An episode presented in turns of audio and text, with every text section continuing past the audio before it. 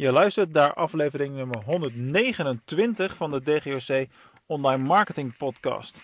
En in deze podcast ga ik eventjes met jullie stilstaan bij het vraagstuk: waarom hebben we eigenlijk een podcast?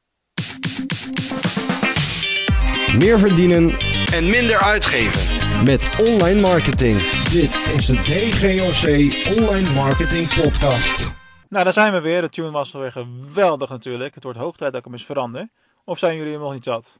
Anyway, ik hoor het nog wel een keer. Waarom heb ik überhaupt een podcast? Ik ben daar ooit mee begonnen. Ik zou terug moeten bladeren, maar dat zal zeker al anderhalf tot twee jaar geleden zijn geweest. Om mijn content op een andere manier de wereld in te brengen. Nou, voor mij was het een van de meest natuurlijke manieren om meer content te maken. Een podcast kun je op zoveel verschillende manieren maken.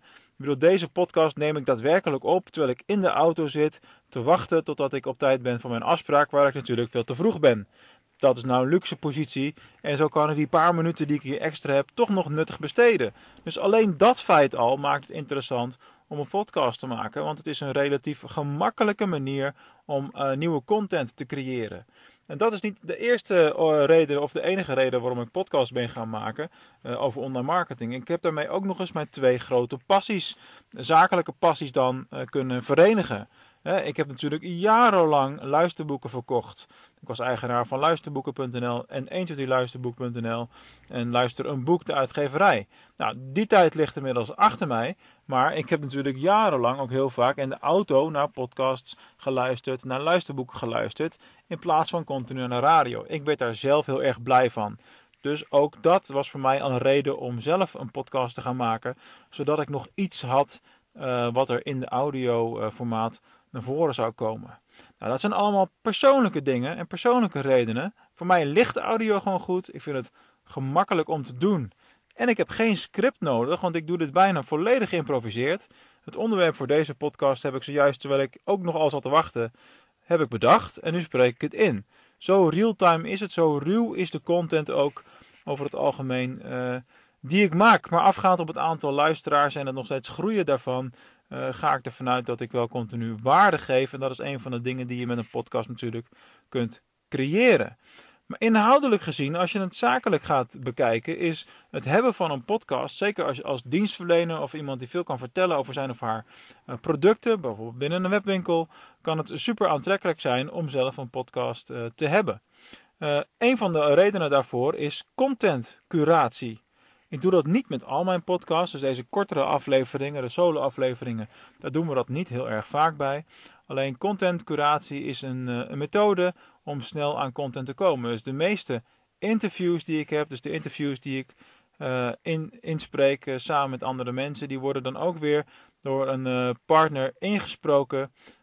sorry, opge- uitgeschreven, ik spreek ze natuurlijk in. Worden uitgeschreven en worden als interview gepubliceerd. En als blog dan weer komen ze op de website.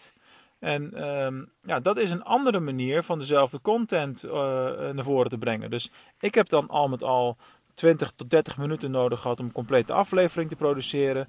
En dan vervolgens schrijft iemand anders het uit en heb ik diezelfde content ook als, als uitgeschreven interview. En dus meer mogelijkheden om content te delen. Dus content curatie wil zeggen dat je, dus, dat je content pakt en dat je dat op verschillende manieren gaat uh, gaat verspreiden. Nou, je kunt ook uit zulke interviews kun je quotejes halen. Je kunt inzichten van verschillende interviews met elkaar gaan verzamelen.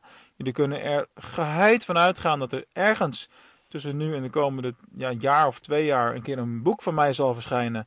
Waarbij uh, de, de inhoud hoofdzakelijk is samengesteld vanuit de inzichten die uit de verschillende interviews naar voren zijn gekomen. Weet je wel, dat soort dingen. Je kunt gewoon heel erg veel met die content doen. Je hebt ook altijd wat te vertellen. Je hoeft niet continu nieuwe onderwerpen te bedenken, al helemaal niet als je het in de interviewstijl doet, wat ik natuurlijk regelmatig doe.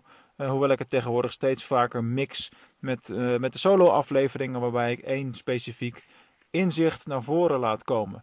Ook dat is gewoon onderdeel van online marketing, jongens. Ik bedoel, een podcast is zo online als dat het wordt. Je hebt hem in een app, je moet het downloaden. Uh, en vervolgens kun je het mobiel op je mobiel allemaal afspelen. Dus het is een en al online.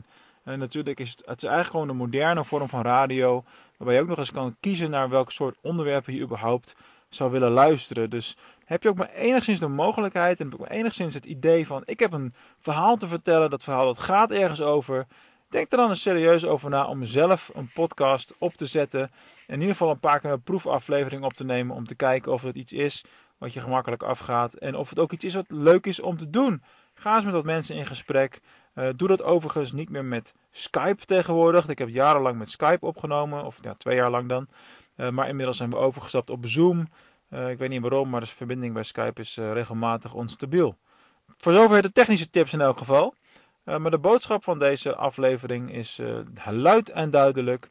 er zijn zoveel verschillende redenen waarom je met een podcast aan de slag zou willen gaan. Buiten de ja, voor de hand liggende dingen als het hebben van autoriteit, als ik in een verkoopgesprek zit en ik kan terloops vermelden dat ik een podcast heb die al bijna twee jaar loopt, die meer dan 100 afleveringen heeft binnen het vakgebied waarover ik iets aan het verkopen ben, ja, dan ben je al met drie kwart, dan ben je gewoon al bijna binnen. Dan kan het alleen nog maar fout gaan op dat het moment voor de klant niet juist is of dat hij eh, nog iemand anders heeft aan wie de klus al is beloofd of zoiets. Maar dat zijn hele sterke wapens die je in je sales ook weer mee kan nemen en kan gaan uh, gebruiken. Kortom, podcasten, overweeg het zelf ook eens. En mocht je dat nou echt serieus van plan zijn, laat het mij dan ook even weten. Want ik luister natuurlijk heel graag naar podcasts.